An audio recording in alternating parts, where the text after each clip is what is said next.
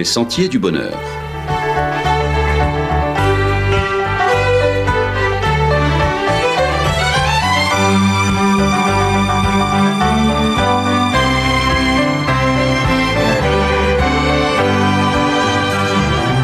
Une émission qui vous apporte un message d'espérance, de paix, de joie et de confiance.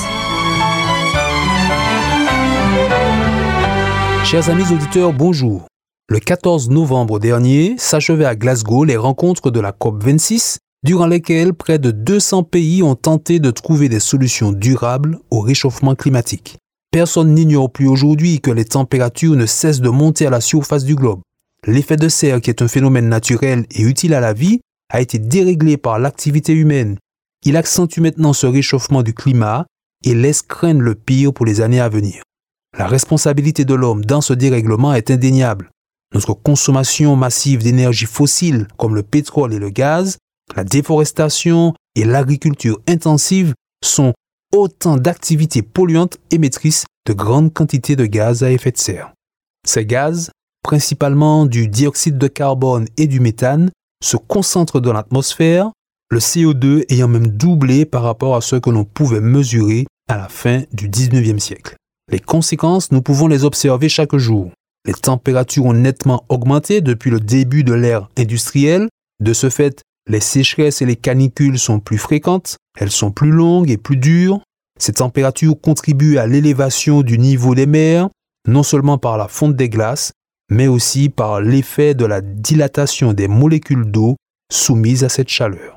En un siècle, les océans se sont élevés de 20 cm. On redoute carrément pour les prochaines années la disparition sous les eaux des archipels comme celui des Maldives dans l'océan Indien. Et que dire des précipitations plus violentes dans l'hémisphère nord, les cyclones et les typhons dans le sud, beaucoup plus destructeurs qu'avant, ils se nourrissent d'océans toujours plus chauds pour devenir ces phénomènes hors normes que redoutent les populations. Ce sont tous ces dérèglements et ces dangers et bien d'autres encore que la COP26 a tenté d'endiguer avec un accord sur le climat signé en clôture de ce sommet. Mais déjà, des voix se font entendre pour faire remarquer le manque d'ambition des mesures prises. Pour beaucoup, elles ne suffiront pas à contenir le réchauffement à plus d'1,5 degré Celsius. Nous sommes à n'en pas douter, à un tournant de l'histoire de cette planète, et le temps est sûrement venu de prêter davantage attention à la parole de Dieu. Nous avons beaucoup avancé sans elle, et pour quel résultat? Quand elle parle du sabbat hebdomadaire, quand elle parle du septième jour, cette parole invitait déjà l'humanité à ne pas surexploiter ses ressources, quelles qu'elles soient.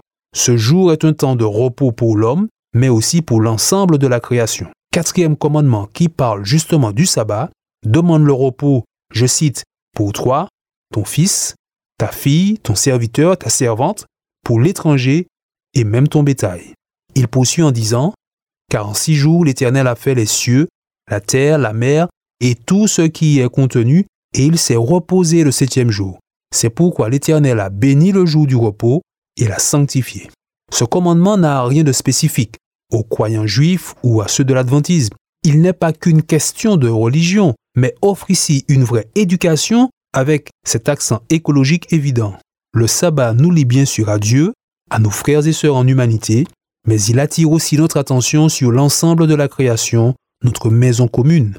Ce jour est un jour où tout le monde peut célébrer Dieu pour le don de cette merveilleuse nature. Il place également l'homme devant la responsabilité de prendre soin du vivant. Le sabbat nous connecte à toute la réalité humaine de ce monde et au monde lui-même. Jésus l'a dit ainsi, le sabbat a été fait pour l'homme. Pour le croyant donc, il ne s'agit pas de demeurer dans une sphère exclusivement spirituelle, totalement déconnectée de la tragique réalité qui l'entoure. Concernant le climat, les perspectives ne sont pas très bonnes et un pas dans la bonne direction serait certainement de lever justement le pied le jour du sabbat. Les enjeux économiques si précieux à nos yeux passeraient ce jour-là au second plan. Comme on a pu le constater lors du premier confinement de mars 2020, avec l'arrêt brutal et simultané des activités, la nature elle-même profiterait de ce temps de relâche. Comme nous, elle pourrait librement respirer et nous donner encore tout le potentiel de vie qu'elle contient. Pourquoi attendre alors l'action d'un gouvernement ou la promulgation d'une loi pour participer à ce grand plan? Il est déjà à l'œuvre. Chaque sabbat, des millions d'hommes et de femmes à travers le monde s'arrêtent pour entrer dans le jour du Seigneur, le repos de Dieu, celui des hommes et de la création. Mais voici, le sabbat n'est pas seulement le mémorial de l'acte créateur de Dieu, il est également un avant-goût du repos éternel, celui offert gratuitement par le Christ à l'ensemble de l'humanité. Ce jour est donc aussi mémorial de la rédemption et de ce fait, il donne un horizon qui dépasse celui de la vie présente. La perspective est celle du ciel et plus loin encore celle de la terre restaurée. Car oui, autant nous voyons aujourd'hui notre planète en souffrance et abîmée par nos activités intensives, autant la Bible parle d'un monde entièrement restauré où hommes et femmes pourront vivre débarrassés de tous les maux qui paralysent notre existence. On lit dans le livre du prophète Ésaïe, au chapitre 66, cette promesse divine. Je vais créer de nouveaux cieux et une nouvelle terre. On ne se rappellera plus des choses passées, elles ne reviendront plus à l'esprit. Réjouissez-vous plutôt et soyez toujours dans l'allégresse à cause de ce que je vais créer. On n'y entendra plus le bruit des pleurs et le bruit des cris. Les hommes bâtiront des maisons et les habiteront. Ils planteront des vignes et en mangeront le fruit. Ils ne bâtiront pas des maisons pour que d'autres les habitent. Ils ne planteront pas des vignes pour que d'autres mangent le fruit. Car les jours de mon peuple seront comme le jour des arbres, et mes élus jouiront de l'œuvre de leurs mains. Ils ne travailleront pas en vain, et ils n'auront pas des enfants pour les voir périr, car ils formeront une race bénie de l'Éternel, et leurs enfants seront avec eux.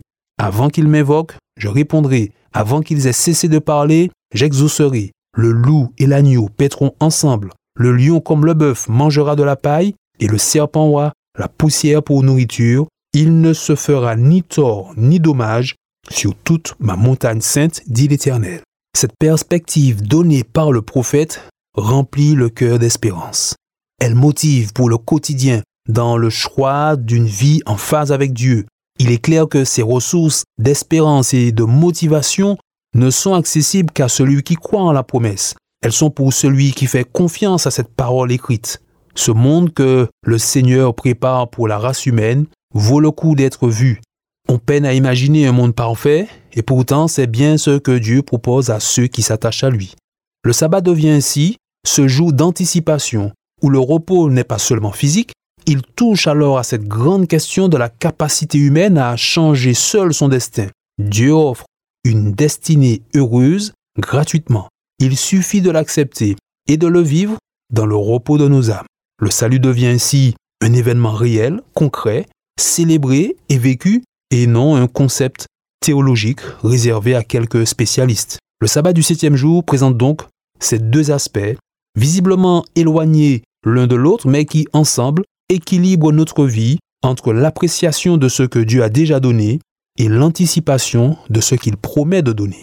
Avec le premier aspect, il s'agit d'être clair sur nos origines, d'être plus que jamais attentif à notre relation à Dieu, aux hommes et à la nature. Le sabbat nous rappelle notre responsabilité de contribuer par tous les moyens à la préservation du vivant. Ce sabbat offre aussi une perspective plus large pour nous dire où nous allons.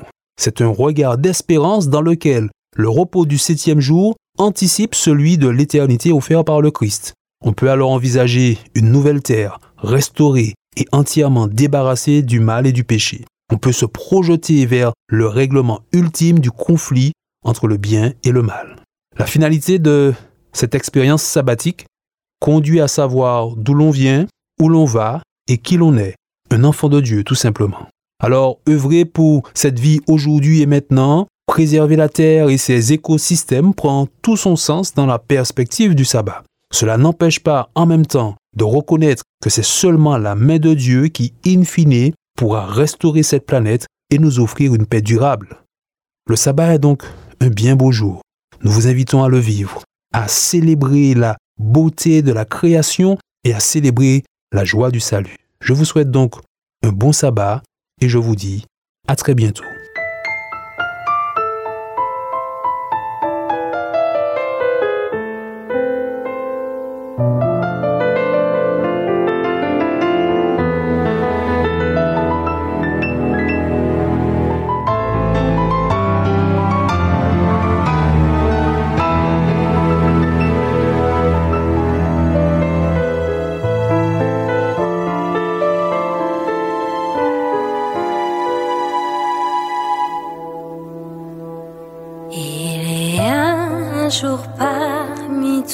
Jours, un jour spécial d'adoration où s'élève la louange, rejoignant celle des anges au maître de la création.